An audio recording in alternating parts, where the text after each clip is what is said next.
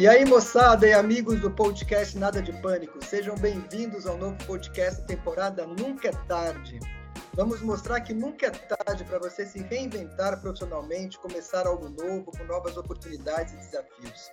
Conversaremos com diversos profissionais sêniores de áreas diferentes que em algum momento deram uma guinada na sua vida pessoal, profissional, mostrando que não existe um limite de idade para você ir atrás de novas oportunidades, seja por prazer, diversão, sonhos ou uma visão empresarial.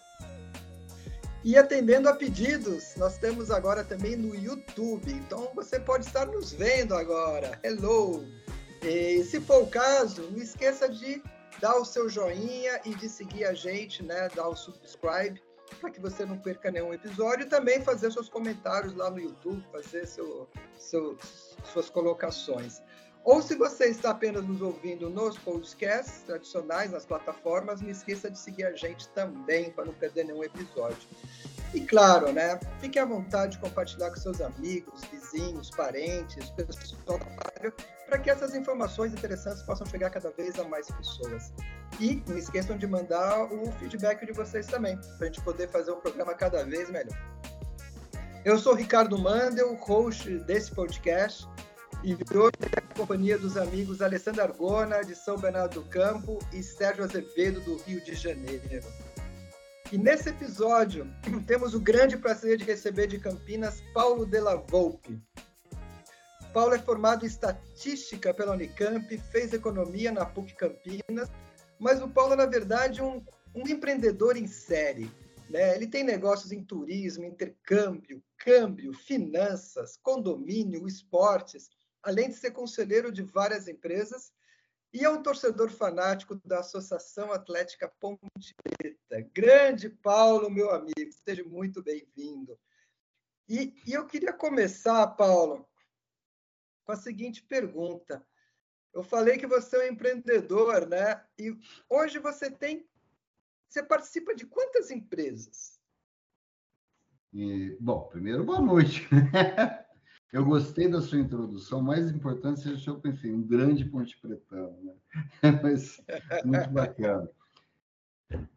Olha, Ricardo, é, basicamente assim, eu acho que mesmo contando a empresa comunidade única, que algumas, algumas empresas ela têm ramificações, mas basicamente são 11 empresas que eu participo atualmente.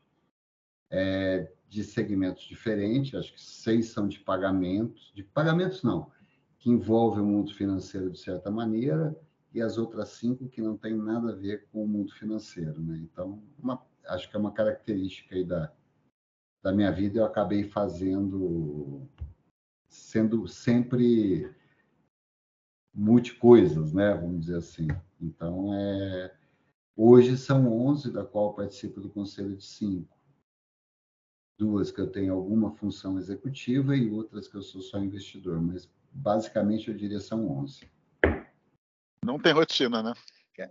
Não, rotina nenhuma, porque no mesmo dia eu posso estar falando de reciclagem de minério com câmbio, com, com condomínio, com bicicleta, não tem. Rotina é zero.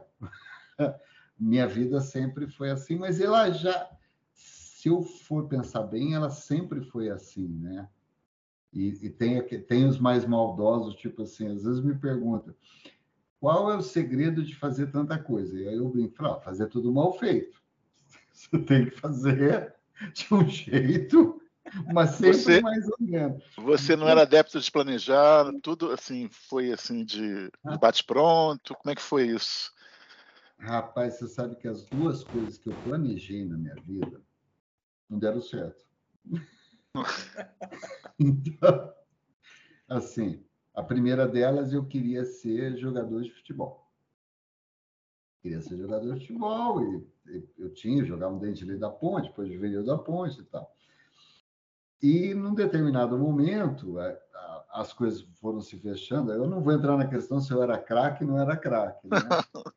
Mas foi chegando perto da universidade. É, o meu pai tinha até é, também jogado bola, tudo tal. Apesar da minha mãe falar que era profissão de vagabundo, é, naquela época era uma vida muito mais difícil de jogador. Hoje é super tranquilo, né? tranquilo. Vamos dizer assim, financeiramente, para aquele que chega lá, né? hoje, né? Você olha os salários aí você entende. Mas naquela época existia uma certa reatividade. Você tem que estudar, tem que estudar, tem que estudar. E realmente eu eu estava caminhando para o lado do estudo, inclusive que me prejudicava no futebol. Eu estava no colégio técnico, no Cutuca, aqui em Campinas, que é o colégio técnico da Unicamp. E era integral. Isso já prejudicava você como jogador, e depois acabei entrando na Unicamp, de novo por um acaso. É, eu queria fazer engenharia. Na verdade, eu acho que nem era eu que queria fazer engenharia, meu pai gostaria que eu fizesse engenharia. E eu entrei em estatística.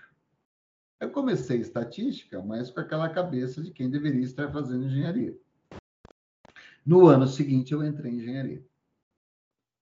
Mas como eu tinha feito colégio técnico, eu não gostava, eu não gostava de elétrica, eu não gostava tal. A única coisa que eu olhei lá quando eu fui olhar para prestar de novo era é, alimentos deve ser diferente de qualquer dessas coisas.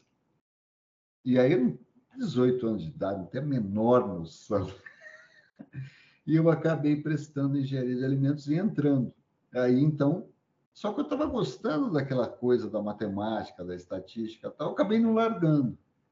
No terceiro ano, eu fui fazer matérias eletivas na Unicamp e fui fazer uma matéria de economia. Aí eu cheguei para meu pai e falei: pô, pai, é disso que eu gosto, quero fazer economia. Ele falou: pelo amor de Deus, três faculdades na Unicamp, você vai se formar em 1990. Você vai fazer na PUC à noite, se você gostar, você continua, depois você faz mestrado. Realmente eu adorava economia, como eu adorava estatística. Eu não levava muito jeito para engenharia, eu levava mais jeito para ciência, eu acho do que para. Eu não tinha muita noção de. Eu acho que eu não conseguia me ver dentro de uma fábrica, dentro do que eu imaginava que seria engenheiro de alimentos, né? Eu não conseguia me ver parado. Eu acho que já nessa época. E estatística me dava aquela mobilidade. Eu, até hoje eu brinco que estatística é a melhor profissão do mundo. Você pode trabalhar em qualquer coisa. Não existe área. Você faz o que você quer, na hora que você quer, aonde você quer. Né? Então, era uma coisa bacana, que eu gostava, acabei me formando na, nas, nas duas. E aí vem meu segundo planejamento. Eu vou ser professor da Unicamp, eu vou prestar ANPEC, Associação Nacional de Pós-Graduação de Estudantes de Economia, eu vou entrar e eu quero ser professor da Unicamp. Eu fui professor durante 15 anos, mas nunca da Unicamp, não porque eu não passei na Ampec. E aí minha vida mudou por causa de eu comecei a ajudar uma ONG, que é uma ONG, é um órgão, né, que é a IAESH, que é um órgão constitutivo da Unesco que faz estágio remunerado no exterior, eu acabei indo ajudando eles, acabei. A CI foi criada para tomar conta da IAESH no início ô, ô, e acabou virando a maior empresa de intercâmbio. E aí é. minha vida vai para esse lado. Ô, ô, Paulo, a parte do IAS, do CI, a gente vai explorar um pouquinho, mas como é que você descobriu esse seu lado empreendedor? E não de professor, né, de repente. É, bom, primeiro, se alguém agora pode ser até contra o podcast, mas se alguém me pergunta qual a coisa mais legal que você fez na vida, eu vou falar professor, professor, professor, professor, professor, professor, depois vem o resto. É, o prazer de dar aula é uma coisa incomparável, mas o de empreendedor, eu acho que tem um pouco a ver. Primeiro, eu não acho que todo mundo deva ser empreendedor. Não há não existe vida, todo mundo é empreendedor, todo mundo. Eu acho que a pessoa tem que estar onde ela é feliz.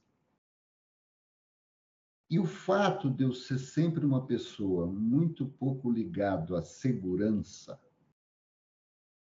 de um lado ser extremamente otimista e do outro lado ficar deslumbrado em fazer coisas diferentes, te leva um pouco para o lado do empreendedorismo. É eu tenho uma coisa assim, eu sou muito curioso. Então, se você pegar minha, minha vida profissional como um todo, nunca eu fiz a mesma coisa. Eu sempre busquei uma coisa legal de se fazer. Ao mesmo tempo que, por personalidade, jamais eu deixava as coisas de lado. Eu sempre fui uma pessoa muito do ponto de vista macro. E você vai notar que o empreendedorismo é muito difícil você achar um empreendedor que seja preso a detalhes. Então você fica mais na parte é, gerencial, porque, assim. Né? Porque o empreendedor ele está pensando em resolver algum problema grande de algum setor, ele está uhum. pensando numa oportunidade, então ele não consegue. É, e aí sim, qual empreendedor que, entre aspas, eu, eu, não gosto muito do conceito de dar certo ou dar errado, tá? É, o que, que dá mais certo? Aquela pessoa que, além de empreendedora, ela conseguiu se cercar de pessoas que conseguem ver os detalhes daquilo que você está imaginando. E, por, e, e, executar, né? E entregar o resultado. Porque é muito difícil o empreendedor ficar. Ele não consegue sentar num lugar e ficar olhando determinada coisa. Para a personalidade dele, aquilo é enfadonho. É, é uma coisa engraçada. É até aí que eu falo assim: o empreendedor ele, ele tá ele olha as coisas de uma outra maneira, né? Ele ele olha um problema pensando como é que eu soluciono aquilo. Ele olha um é, é tudo é, ele está olhando ele se prende ao mercado, ele se prende à notícia. Para ele não tem notícia que não seja importante.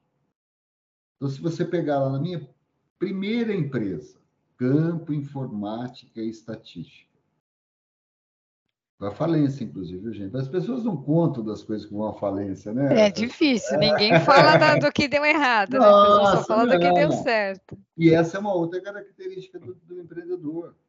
Que é aí que eu volto àquela questão da segurança. É assim, o empreendedor sabe que ele pode perder. E ele não tem medo de perder. Uhum. É, isso é muito básico, eu acho. O cara fala assim, como é que você acerta tanto? Um amigo nosso outro dia, cara, falou isso, como é que você acerta tanto? Nossa, você não tem ideia de quanto a gente Tentativa erra. e erro, estatística, né? Por estatística. Hoje, eu acho que a gente erra menos. Probabilidade. Mas é óbvio, 60 anos, 30 empresas nas costas, foi passando, vendendo, né? é óbvio que você sabe mais como errar menos. Então, acho que a característica de empreendedor tem isso tem que ser uma pessoa curiosa, tem que ser uma pessoa não ligada à segurança. E aí tem que ser uma pessoa é, totalmente desprendida de horários. De... Não, não, não, não atrelado a horária, rotinas, né? né? Rotinas. Não uma pessoa rotina. que não gosta de rotina.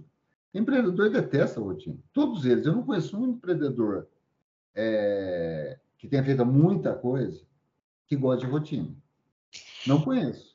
E como é que é ser um empreendedor no Brasil, com tantos desafios que a gente tem, né? Com um governo que é muito instável. Eu acho que comparando com países do primeiro mundo, a gente tem alguns desafios a mais, não temos?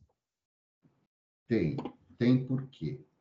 Primeiro, no Brasil, você tem a, uma insegurança jurídica muito grande.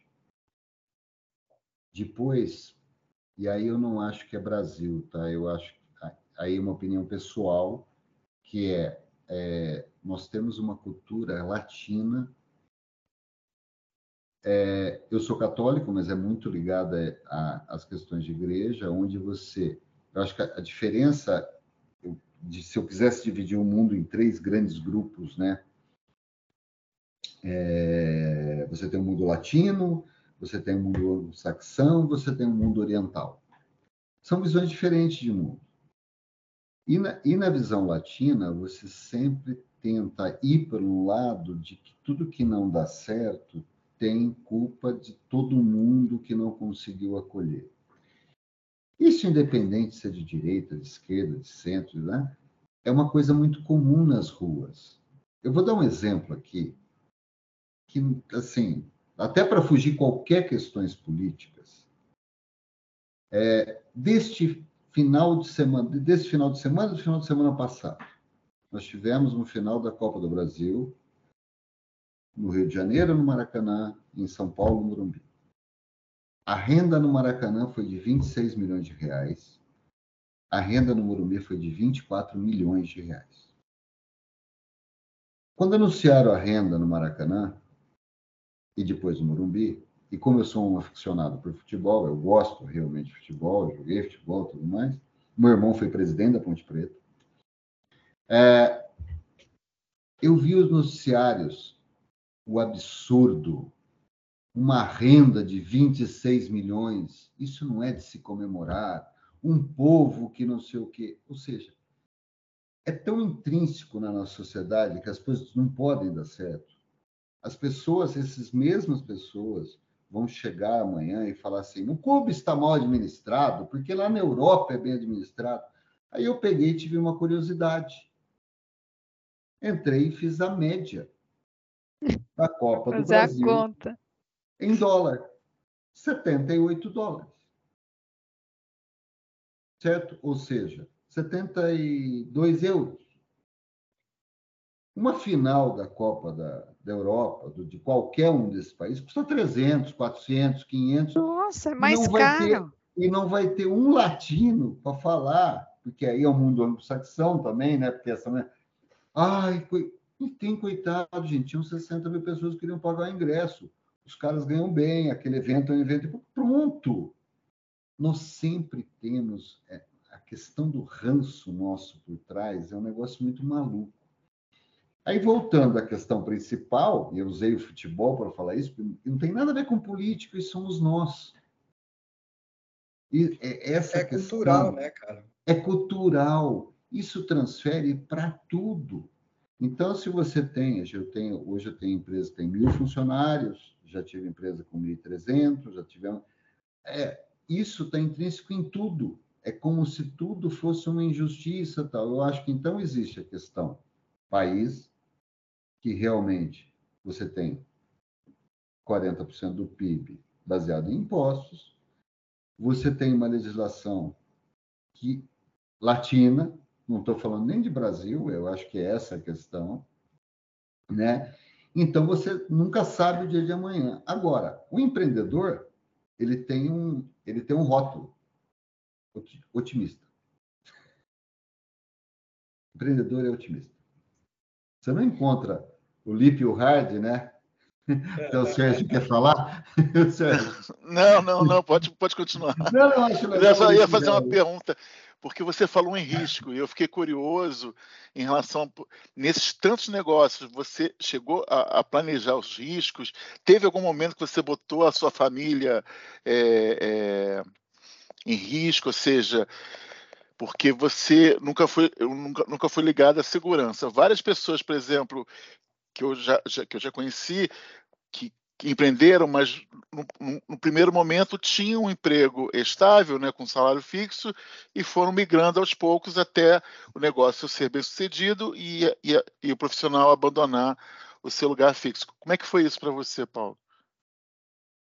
É, bom, primeiro eu dava muita aula para sustentar a empresa, era o contrário. É assim, eu era um professor super bem remunerado, dava aula em cursinho, em algumas cidades tal, e isso pagava bem na época, é, pagava muito bem, hoje eu não sei a realidade, mas ela sustentou parte das empresas. Então, depois, eu tinha comigo, é engraçado, né? Você falou de família, eu, acho que na realidade eu não botava ninguém na conta, não. Era todo mundo tá junto. Se, der bem a todo mundo, se der mal a todo mundo, não tinha.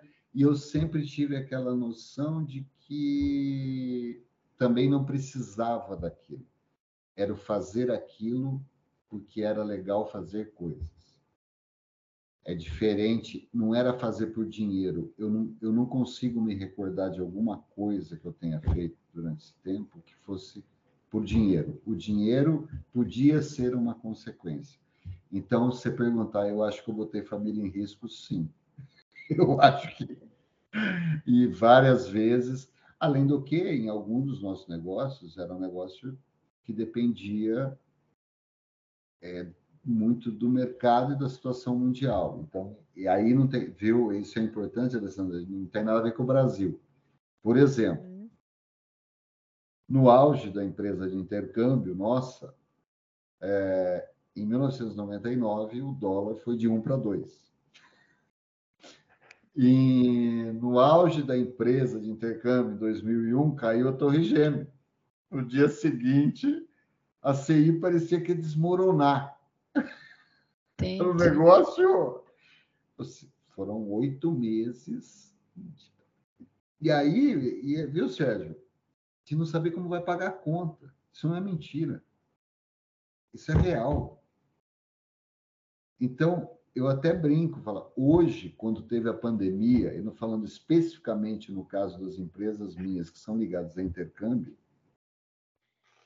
que é a Esportes, ligada a intercâmbio internacional de, de jogos, a CI, que é uma empresa de intercâmbio tradicional brasileira, ah, é que nós estamos velhos e tinha como se sustentar e tinha como aportar dinheiro e tal. Se isso tivesse acontecido no ano 2000, a gente não estaria nem falando sobre essas coisas hoje. Falência, apartamento, tudo. Por quê?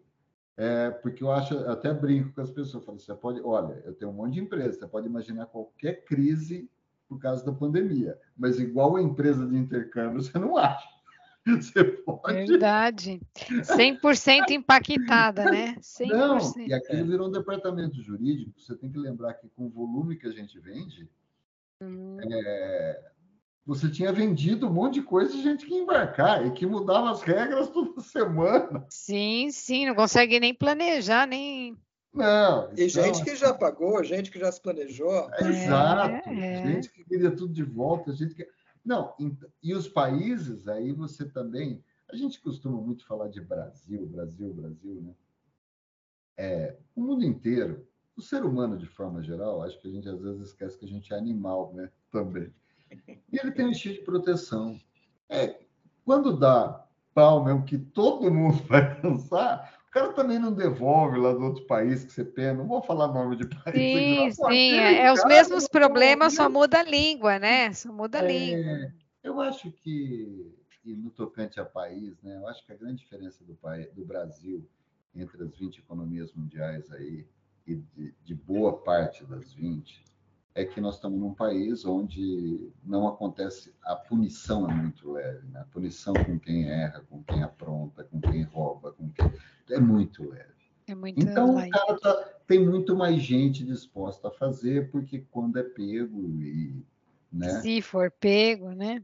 Se for pego. Não, a gente pegou na, na época da, da BPP, que é, por são de pagamento gigante, milhões de contas tal quando pegava, a gente muito mais inserido dentro do mercado financeiro, você pegava bandidos lá que tinham roubado 60 milhões da caixa tal. O cara saía dando risada com o advogado. Não, isso é crime digital. Isso... É, quer dizer, você mora num país onde as coisas são dessa forma, né? Você, você muda a lei, é. Porque na realidade o advogado está cumprindo o papel dele, ganhar dinheiro com, com o bandido. E o bandido está sabendo que não vai acontecer nada. Ganha, né? É, e, e tal. Eu me lembro de uma viagem minha para a Austrália. O rapaz foi pego com cinco aposentadorias. Foi pego porque, na realidade, tinha comprado um iate. E eu estava, eu acho que estava em Sydney, né, a pessoa entrevistando ele, falando que ele tinha sido pego. Tá? Ele falou, ah, tal, não sei o que, tal. Se eu sabia que poderia ser pego, eu sabia, eu resolvi arriscar. No dia seguinte, esse mesmo sujeito tinha estava sendo entrevistado dentro da cadeia. Numa ah, ele foi preso. Foi preso. No dia seguinte está preso, acabou, a vida dele acabou. E, e, e, é engraçado isso, né? Então, sempre vai ter gente disposta a fazer coisa errada. Agora, quantos têm coragem, sabendo que você é pego,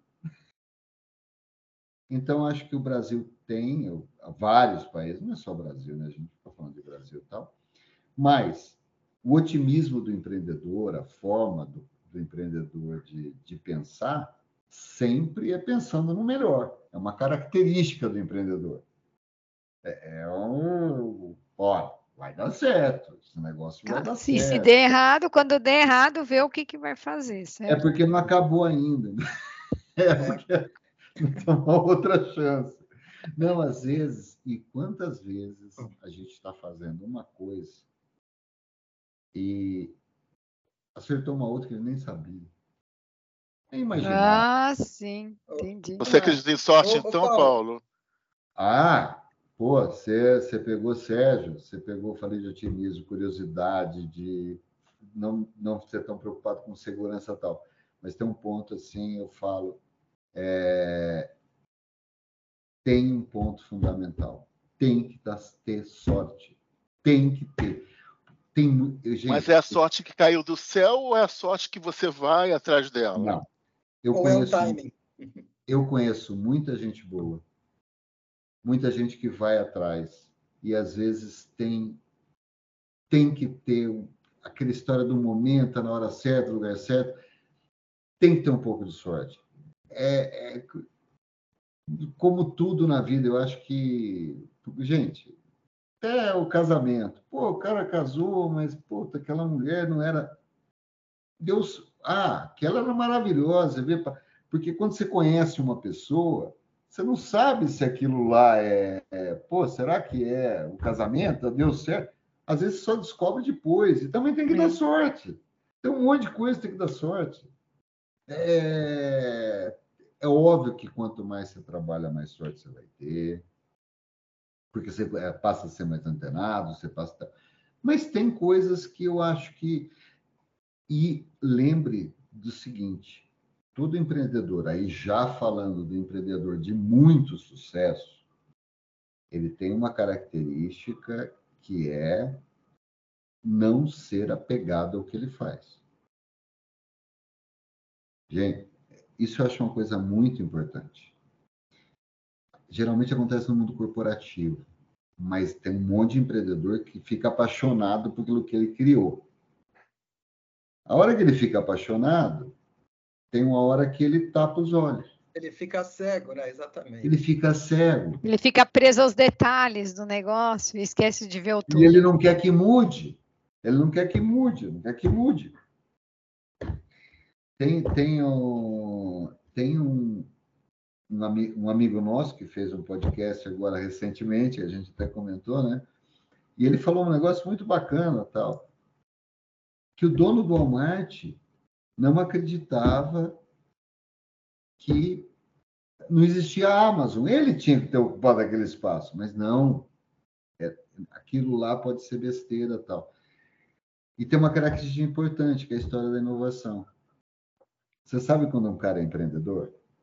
Você vai lá e pergunta para ele assim: pô, vamos fazer isso?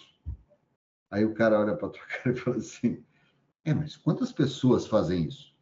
Eu, cara, se alguém fizesse, eu não estava fazendo, pô. É inovação ou não é inovação? Então, você já sabe pelo perfil da pessoa que a primeira coisa que ela faz é botar um defeito. Então, acho que tem perfil. E os perfis denotam que a, que a sociedade tem que ser assim como ela é. Tem que ter gente que é empreendedora, tem que ter gente que adora trabalhar, tem que ter gente que adora detalhe, tem gente que adora segurança, tem gente que gosta de rotina, tem gente. E é como nós somos. Não tem mito, não mito, tal. Eu detesto essa história do. Ai, ah, de vez em quando. é, eu sou muito avesso a esse tipo de coisa. Não sei quem é o, um gênio. Ou, ai, o cara da. Gente, menos. O cara tem uma puta sacada, pensou nisso, foi atrás, levou a falência um monte de empresa, voltou, fez o certo. É assim a vida. O Roberto Marinho tinha 59 anos quando fundou a Rede Globo. Porque ele fundou a Rede Globo porque o jornal estava falido. É, é- essa lógica é, de mito. Não, tem gente que arrisca mesmo, tem gente que é. É o que eu falei. Gente brilhante, muito inteligente, acima da caixa. Conheço, pô, tanta gente. Não é. Não tem. é- Se eu pegar lá meus colegas da Unicamp e tudo, tal, puta, era um bando de gente brilhante e tal. É perfil, às vezes o cara quer uma coisa, quer outra. Tem um amigo nosso, a gente não pode falar nome de amigos aqui, né? Que largou, e aí ele não era empreendedor. Ele trabalhava, ele estava de diretor de uma multinacional de telecomunicações, tal, tinha 200 funcionários. né? Um dia ele olhou para mim e falou: Cara, eu não gosto disso. Quero ser técnico, quero trabalhar sozinho, não quero se mandar em ninguém. Tal. Mudou para uma outra telecomunicações trabalha do lado de casa, tranquilo. Tu fala, puta, cara, como eu tô feliz aqui. E é feliz, né? Afinal, isso é, é que importa, né, Paulo? Que no fundo é o que você está indo. E isso você só consegue quando as pessoas conseguem não entender empreendedorismo, ou, ou empresário, ou funcionário, né, como dinheiro. O que, o que interessa não é isso. Porque ele só vai ser bom naquilo que deixa ele feliz. Que ele se dedica, aí, consequentemente, ele se dedica e o resultado aí é muito positivo. É, você tomar muito cuidado para o ego. Não... É, é, ô, é, o ser humano trabalhado como ser humano, né? É. Ô, Paulo, e, e, falando um pouquinho agora sobre os insucessos, né? Porque geralmente a gente fala de negócio, mas não fala certo tal. É, você mencionou, né, que teve alguns negócios que não foram para frente. É, e o que você aprendeu com esses insucessos? Você é, tem que ser persistente, mas não pode ser burro. Você não pode ter querer provar uma teoria. Ai, mas isso tem que não sei. Não, não tem.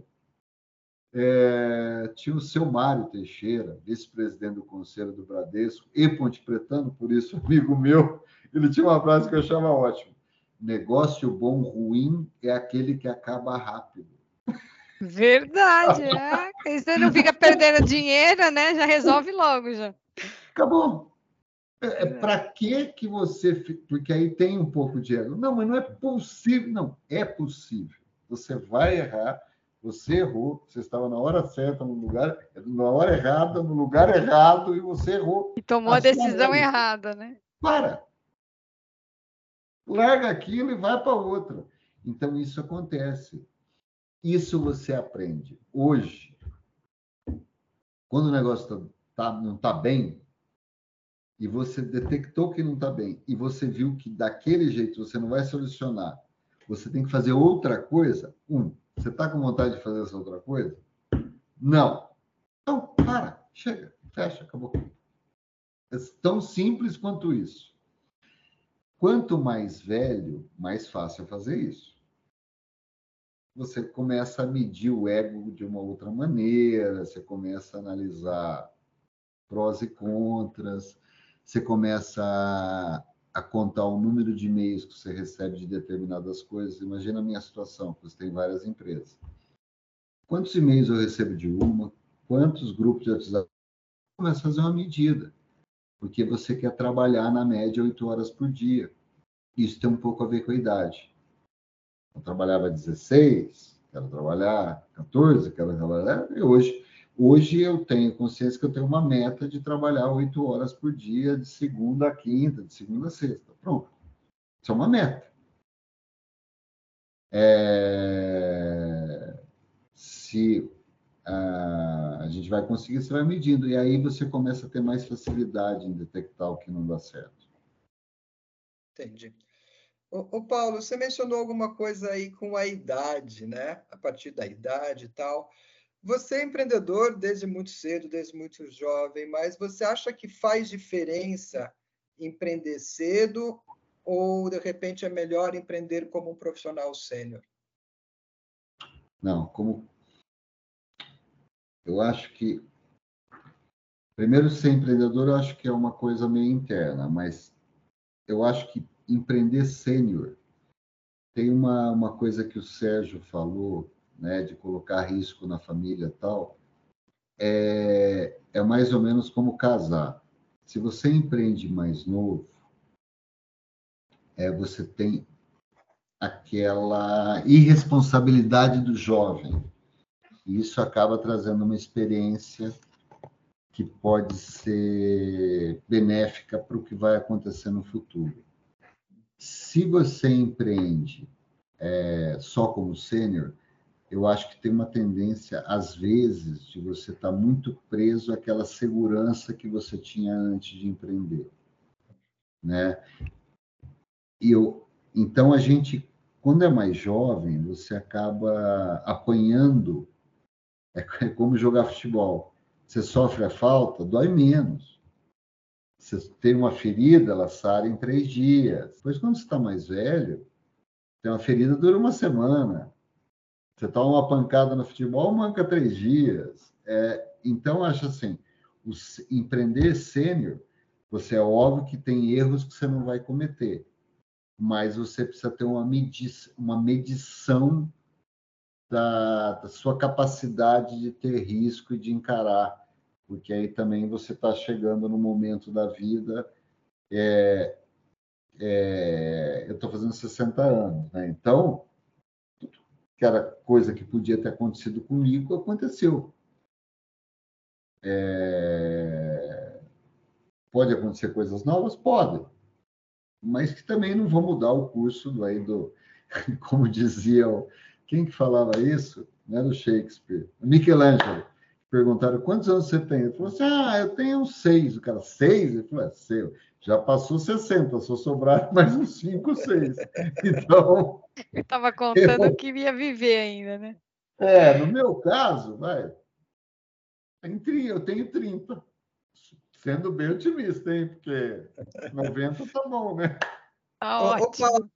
Opa, vamos falar de umas coisas interessantes, umas histórias que eu sei que você tem muitas, logicamente não vai dar para a gente conversar sobre todas elas, mas eu lembro que você foi capitão de um cruzeiro aqui no Brasil, né? É, você pode comentar, contar um pouquinho essa história para gente? Que é então, é divertida, no mínimo, né? É, divertida. Não, é que na, é que na realidade eu, eu, eu sempre fazia parte da CI, né? Eu estava desde o início lá. E de época em época a gente inventava uma coisa diferente. Mas naquele momento da, da CI, o dono da Jovem Pan pediu para que a gente entrasse junto numa.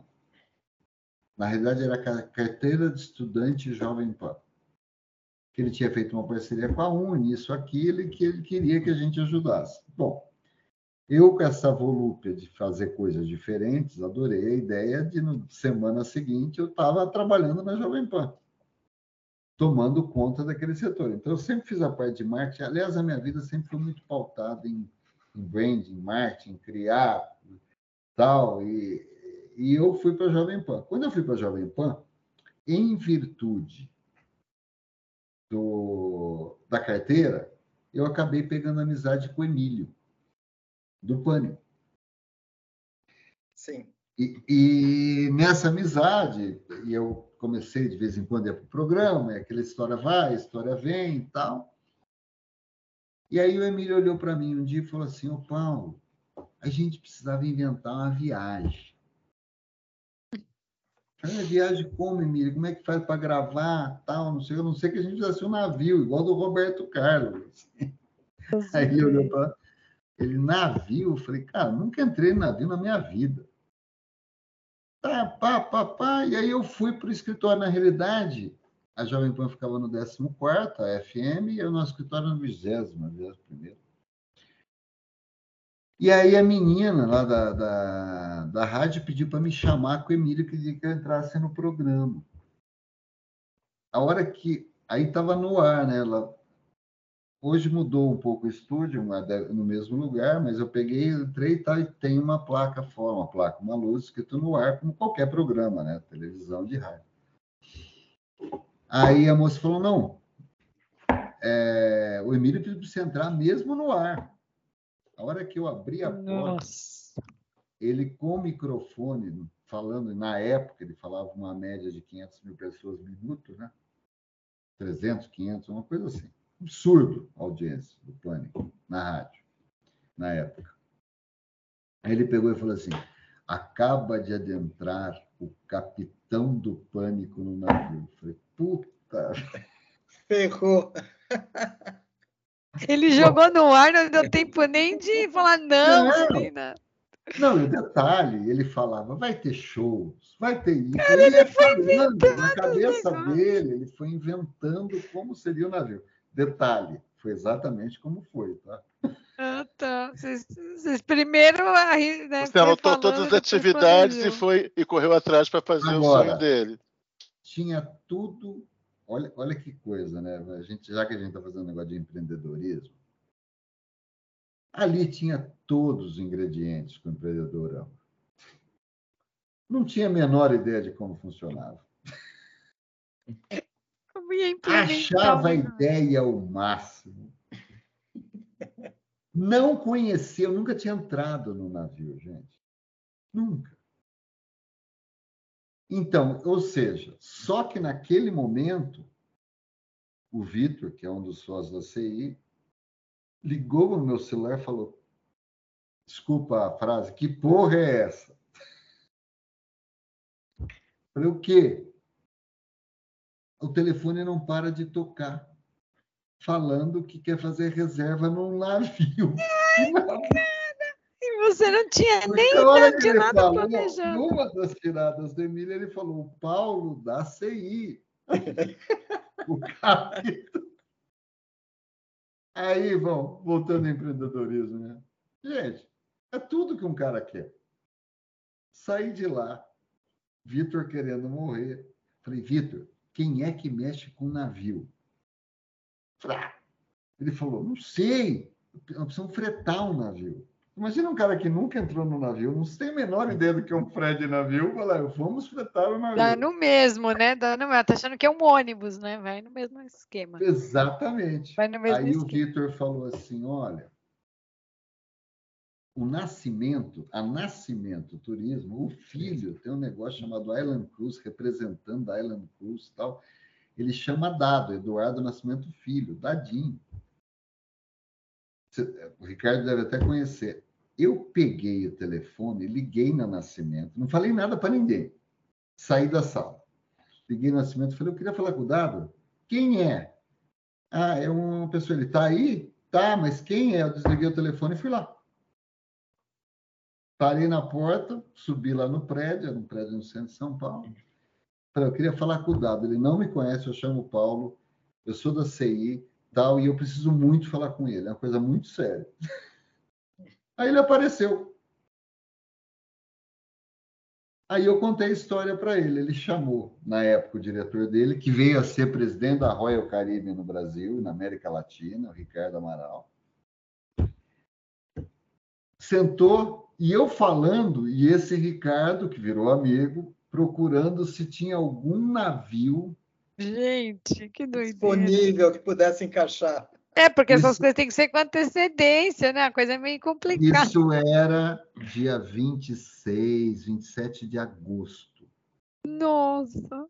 Aí o Ricardo Nossa. olhou para mim e falou assim: 8 de dezembro, só tem 50 cabines vendidas, nós somos sócio. Pode acertar tudo.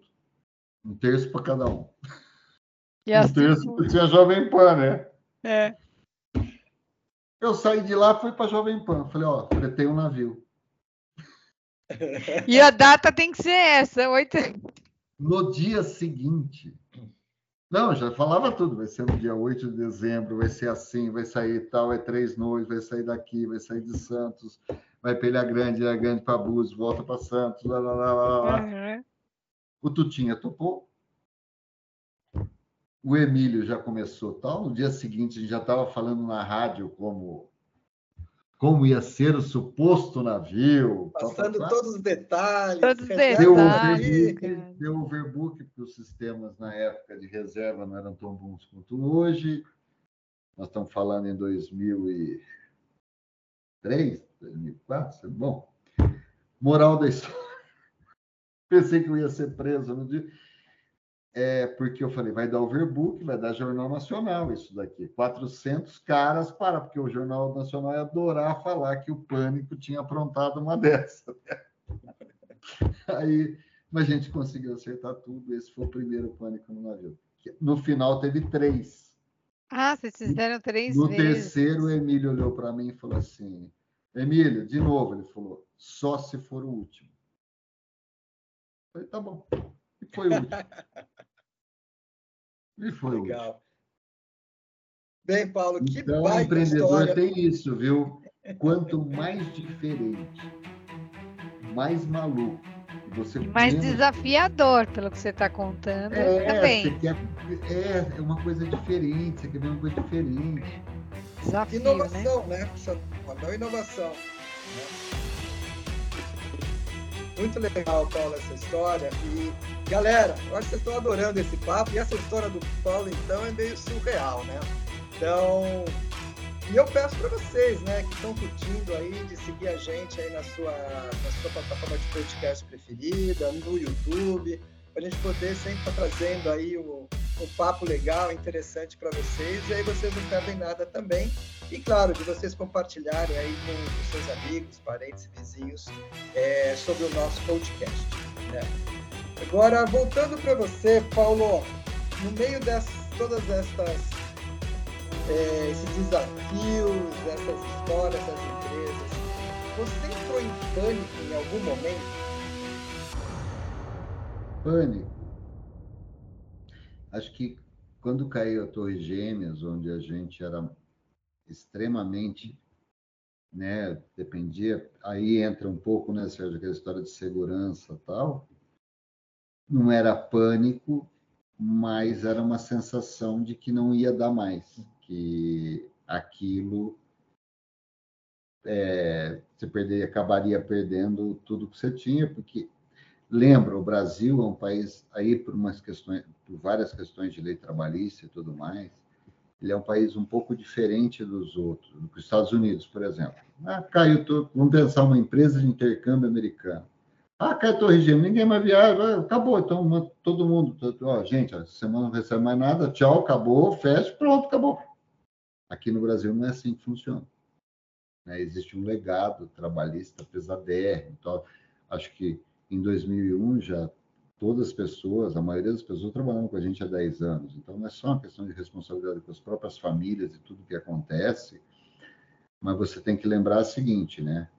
Em setembro, em outubro, falando em outubro, em outubro de 2001, a empresa de intercâmbio vendeu 6% do que vendeu em outubro de 2000.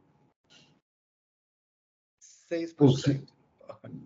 E esse 6% foi via algumas viagens nacionais, algumas malucos que toparam viajar. Ou seja, quase que não se sustentava, né?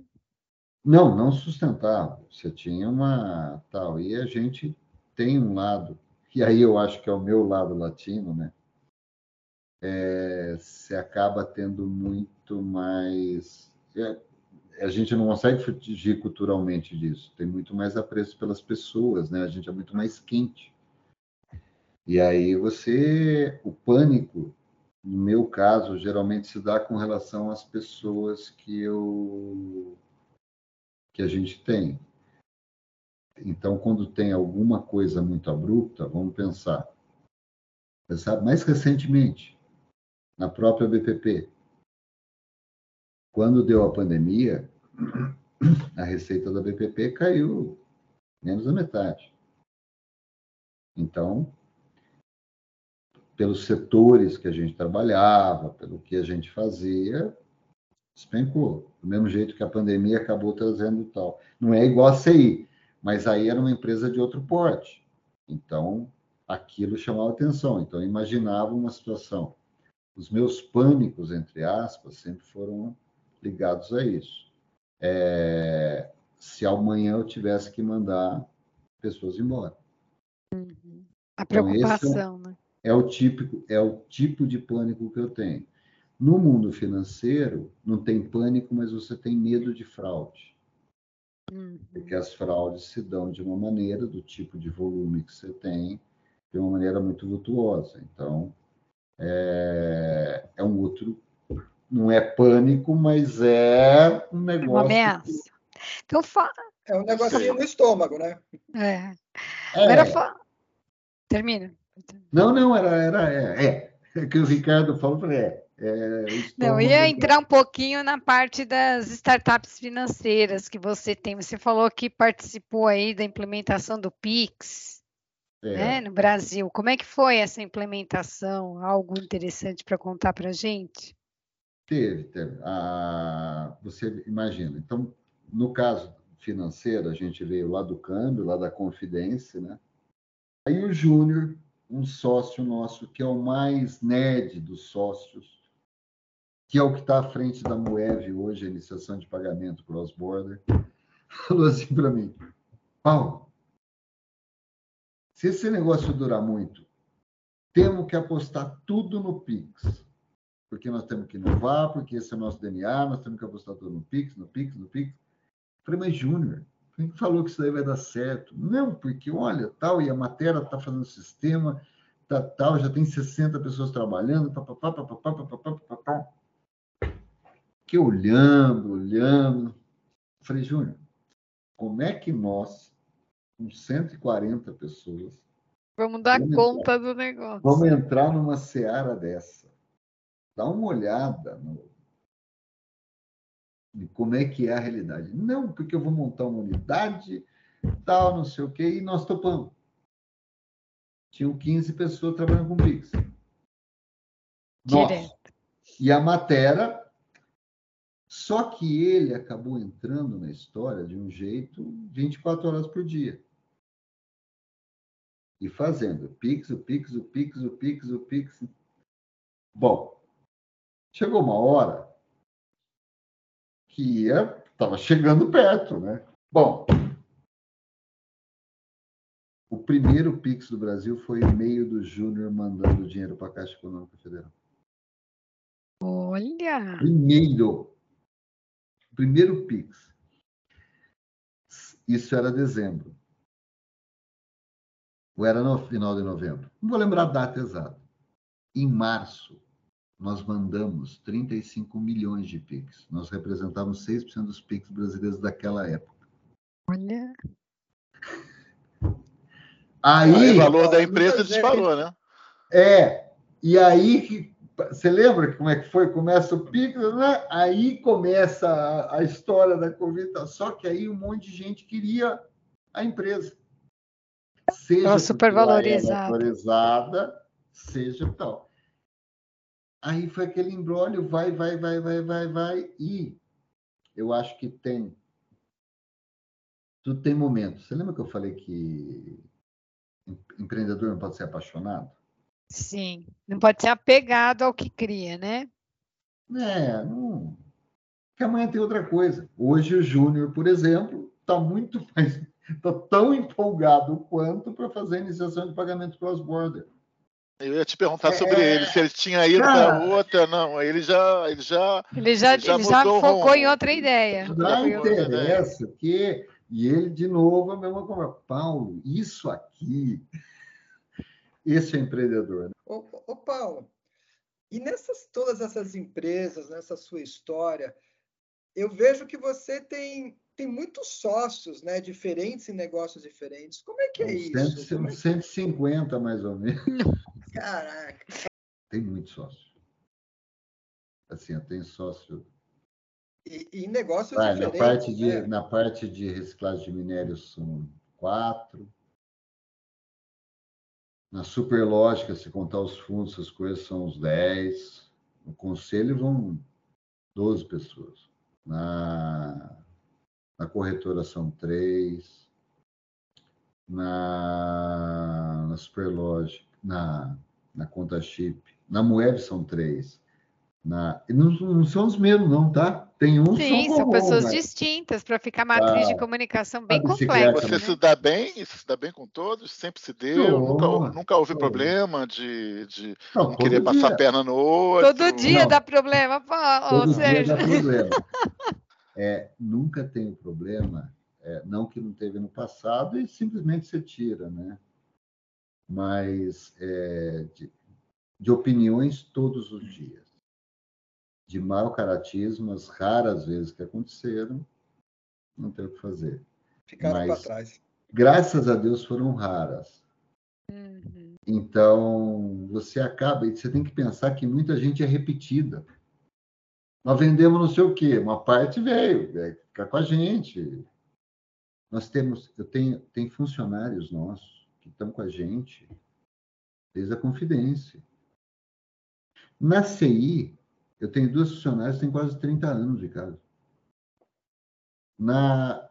Então, assim, é... tem gente que, pô, tem gente que eu criei. Eu... Que.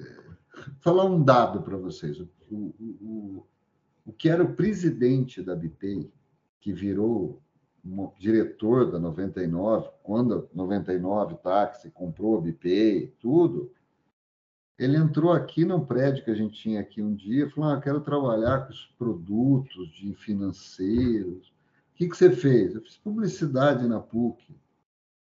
Você quer trabalhar com produtos financeiros, mas de publicidade? Não, não, não. Eu quero trabalhar com produto. Dez anos. Esse cara é hoje é um. Ele tem 36 anos, 37. Todo. Quer dizer, o cara bateu aqui na porta para. Gente, Ele fez uma geração, que... não. Posso falar um negócio? O cara que cuidava do BI na BPP, aqueles milhões de contos que a gente tinha, o que passava de dinheiro, foi motoboy na Confidência. Olha. Caramba! Então, assim, teve muita gente que acabou ficando, que entendia o conceito nosso. Hoje está muito de moda falar propósito, tal, né? É. Tal, mas gente que achava que a gente era do bem, que era assim, era daquele jeito, sempre fomos, nunca teve.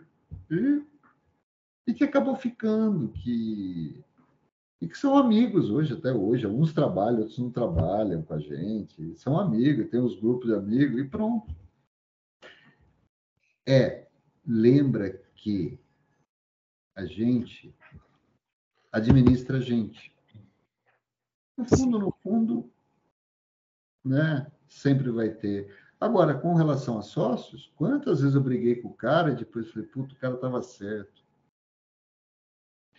Então, a arte, de, a arte de ouvir, acho que ela também. Aí não é só para empreendedora, eu acho que é para qualquer profissional, seja ele empreendedor, seja funcionário, seja o que for, tal colaborador, né? Saber ouvir é uma arte para o ser humano de uma forma geral, né? Não é uma coisa muito Sim. simples. E liderança também, né? Porque em alguns momentos. É, mas eu acho que quando você é leal, quando você não. Quando você tem o ego na medida, não tem arrogância, quando você sabe dividir problema, quando você sabe quando tem que dar autonomia, quando você é otimista, entusiasta, quando você consegue animar as pessoas, mesmo que a situação não esteja tão boa, tal, é o que acaba formando a liderança sua. Isso pode ser e também, é, de novo, né, pode ser dentro de uma empresa pode ser dentro de um grupo de amigos, né? É super normal, às vezes, é, talvez por característica, amigos que ligam para mim e falam assim, ah, pô, tô mal, cara, aconteceu e tal. E aí você, na verdade, você faz a mesma coisa que você faz. Como você é pessoalmente, dificilmente. Aliás, eu acho que as melhores pessoas profissionais são aquelas que elas são iguais como ela é na vida. Sim. Uhum. Não usa né? máscara, né? Sem máscara. É, não dá para ser muito. Né? É, não dá para ser muito diferente, né? Tal. Tem gente que é chato na vida, é chato lá, é boa pessoa, leal, gente boa. Tá... Fa... É, eu até brinco com isso, né? Pô, mas aquele cara é chato. Cara, então, é chato. Pronto. Tem gente que é chata. Ele é mau caráter? Não. Ele é bem profissional? É. Ele é otimista? É. Ele é... Então pronto, ele, é ele é chato. As necessidades. Tem gente que é chata mesmo, pronto. Tem gente que é cri-cri, tem gente que é assim. A, a empresa é reflexo de como a vida é. Não muda. Não tem negócio diferente. Hoje, por exemplo, eu tenho uma das empresas que a gente investe, é uma empresa de reciclagem de minério. Aí você acha que é uma indústria, está tudo diferente? Não é. É a mesma coisa. Você muda a matéria-prima, né? Não, é. Eu acho que, na realidade, até as pessoas numa indústria, elas são mais. E não é simples do ponto de vista ruim, elas são mais simples. Elas, eu acho que o fato estar em fábrica, ela, elas tratam as coisas de um jeito, um jeito mais direto do que no mundo da Faria Lima. Mas no fundo, no fundo, quando tem um problema, dá na mesma. É tem que resolver o problema de qualquer jeito. Resolver o né? problema, gente. E outra, quem trabalhou com intercâmbio na vida, eu falo sempre o negócio seguinte. Intercâmbio. O cara que trabalhou com intercâmbio, ele encara vários problemas de boa. Sabe por quê, Alessandro? É, imagina, eu não sei se você tem filho e tal. É, você pega o filho de alguém e manda para o exterior. É. Quando dá problema, é raro. Mas quando dá. Dá tudo é, junto, né? É tudo dinheiro, de, de dar errado, dá errado. É, não é o dinheiro que sumiu da conta, não. É a coisa mais séria. Com o filho, o filho Nossa. da pessoa, né? Gente, é. então é o seguinte: quando tem, assim, eu tive casos de intercâmbio, escrevi um livro sobre intercâmbio.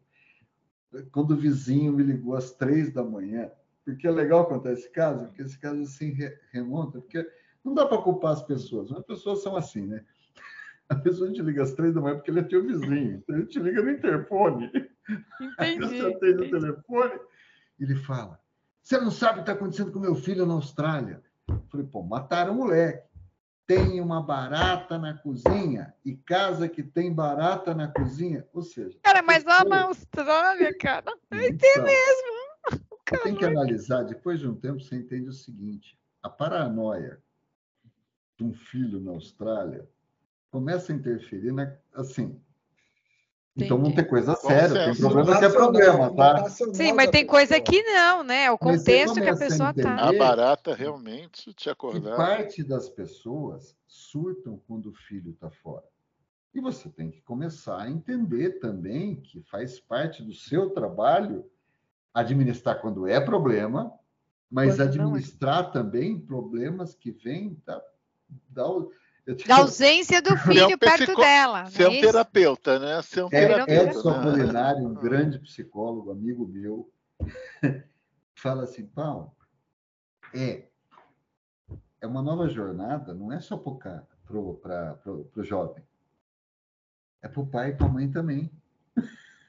então tem entender. Então, eu brinco. Trabalhou com intercâmbio? Você já viu cada coisa na vida. que olha. E você é mais acordado que pediatra de lá. pediatra, né? 11 de setembro de 2001, meia-noite, CI Matriz São Paulo. Uma mãe olhou para mim e falou: "Qual é o plano da CI para a evacuação de Nova York?" Nossa, cara. Aí nós você tínhamos, olhou. Nós tínhamos 40 pessoas em Nova York aquela vez, tá? Aí eu fiquei pensando, tá bom. É, eu não ela, sei, né? Ela, na loucura dela, que ela, uma pessoa sã não olharia para mim no mundo, nem o presidente americano sabe o que fazer. Agora, Nem ele sabia, CI, você ia saber, ninguém sabe. Né? A CI tem um plano de evacuação. E aí e será já... o plano perfeito, né, Paulo? É o plano perfeito, inclusive. É, porque eu imaginava a gente chegando pelo helicóptero. Testado ainda, né? Testado, um plano testado ainda. Cara, eu pensei nos tucanos da Esquadrilha da Fumaça. Chegando novo. Aí... E, e, e, aí chegaria com fumaça verde e amarela? Para eles saberem que era do Brasil, né? Cara, não tem. Então, acho que é isso, assim. De forma geral, acho que é importante Paulo, né? é... levar a vida leve, né? E... Ah, verdade. E, e, e, tem muito assunto aí para a gente conversar, tal, mas o tempo está acabando. Mas eu queria explorar um, um tópico. Você estava falando da CI, de intercâmbio, enfim, viagens. Eu sei que você viajou muito pelo mundo afora. É, e eu gostaria de saber de você, se pudesse indicar um lugar só para uma pessoa conhecer, aonde que seria desses que você mencionou? Daria para escolher um? Pô, rapaz, difícil, hein? Olha, se eu vou falar um lugar, agora vão ficar bravos comigo, hein? Se eu falar um lugar que a pessoa que não conhece nada, a pessoa não conhece nada, um lugar? Sim, um lugar. Eu vou falar uma resposta que já me der, fizeram. Qual é a cidade do mundo que você acha mais bonita? Eu vou tirar a história da antiguidade da minha cabeça. A cidade do mundo que eu acho mais bonita é o Rio de Janeiro. A vibração do dois. Sérgio. Sérgio, só para Obrigado, saber. Paulo. Obrigado. Sérgio, só para você saber, eu conheço 90 países, tá? Concordo e, com você também. E eu acho o Rio de Janeiro a cidade mais bonita do mundo. Acho que a confluência de natureza com cidade e tal, é óbvio. Assim. Ah, mas está comparando o Rio de Janeiro com Roma? Então, por isso que eu falei, vou tirar a questão, a questão do histórica, charme né? da antiguidade. charme claro, beleza mesmo. Tal. O Rio de Janeiro é impressionante. E eu, assim, é... cara, é de chapar.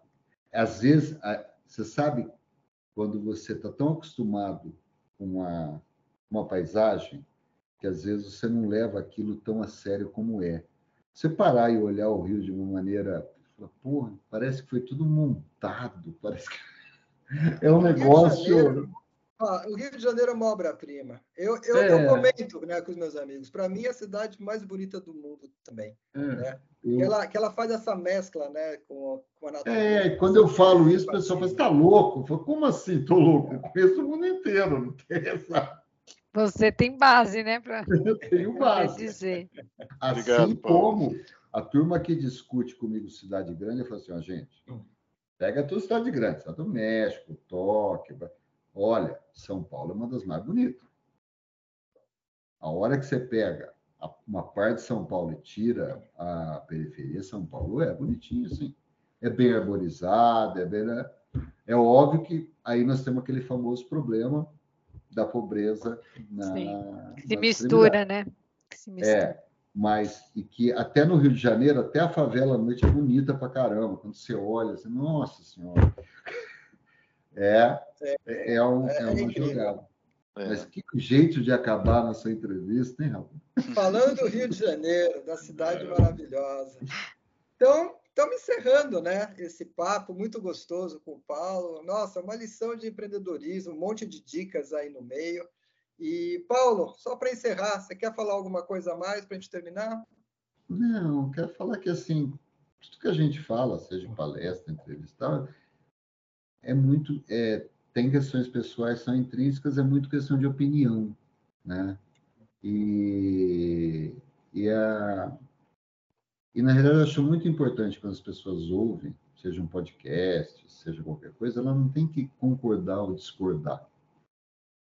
Apenas assim, ouvir o que as pessoas falam, e isso é uma característica de empreendedorismo. E nunca ser binário. Estar aberto, né? É. A pessoa que quer fazer tal e não, e aí tem um outro detalhe importante. As pessoas, às vezes, eu sinto, não sempre, que algumas pessoas não gostariam de ser empreendedor, mas elas acham que é é como se tivesse, ai, mas tem que ser, não tem que ser não. Tem que ser feliz, tem que fazer o que gosta. Ponto. E disso não tem nem concordar comigo ou discordar. É assim. Você tem que ser feliz. Também não adianta nada. Vamos dizer que por um acaso você seja um empreendedor e que você dê sorte, porque quem não gosta geralmente dá azar. É... E você deu sorte não quer dizer que você vai ser feliz. Então, o que justificaria a gente estar tá aqui sem ser feliz? Pô, não faz sentido, é. né?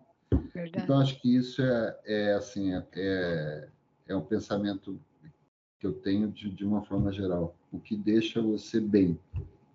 Aí você vai ser bom. Aí você vai ser bem e tal. Senão a carga você... fica muito pesada, né? Para pessoa, quando você não faz com amor as coisas, Vou a carga um é muito. último exemplo. Vocês três estão aqui. Eu acho que vocês fazem o que estão fazendo. Eu olho para a cara de vocês, vocês estão felizes de fazer o que vocês estão fazendo. Ponto. Se isso vai, como é que é? Se vai dar muita audiência, vocês estão felizes de estar aqui, pronto. a gente está feliz de de estar trazendo algo interessante para os nossos ouvintes e tendo a oportunidade de aprender um monte de coisa com você hoje, mas com todas as pessoas que a gente conversa, a gente aprende. Que tudo vale para reflexão, né, Paulo? A gente a gente está sempre aprendendo, né? Do momento que a gente nasce até o momento que a gente vai partir, você está cada segundo aprendendo, né? Então, todas essas entrevistas que a gente faz é uma oportunidade para as pessoas às vezes abrirem a mente, né, para certas coisas que elas nunca pensaram, nunca tiveram às vezes oportunidade, né, de refletir sobre o assunto. Por aí vai. E por aí vai. É uma grande jornada que nós estamos. É e assim encerramos hoje. Eu queria agradecer muito ao Paulo Della Volpe por estar aqui com a gente, compartilhando um pouquinho das suas experiências, da sua história. Agradecer a Alessandra Argona e Sérgio Azevedo que participaram aqui desse bate-papo. E lembrando que o Nada de Pânico é produzido por um time de profissionais sênior do mercado, com o objetivo de compartilhar conhecimento, experiência de anos de carreira e para mostrar que não existe um limite pra, de idade para você aprender, para você ensinar, trabalhar, mas enfim, ir atrás dos seus sonhos, seja eles quais forem, tá? E assim terminamos hoje Nada de Pânico. Galera, não esqueça de seguir a gente aí nas plataformas de podcast, no YouTube agora. Vocês podem seguir também o nosso página no LinkedIn, o Nada de Pânico. A gente tem o nosso Instagram, Nada de Pânico Team. Então fica à vontade aí de seguir, de mandar comentário, enfim, de dar o alô. E um grande abraço a todos. E vamos de nunca é tarde, afinal a vida é repleta de oportunidades. Beijo. Tchau. Tchau, gente. Obrigado.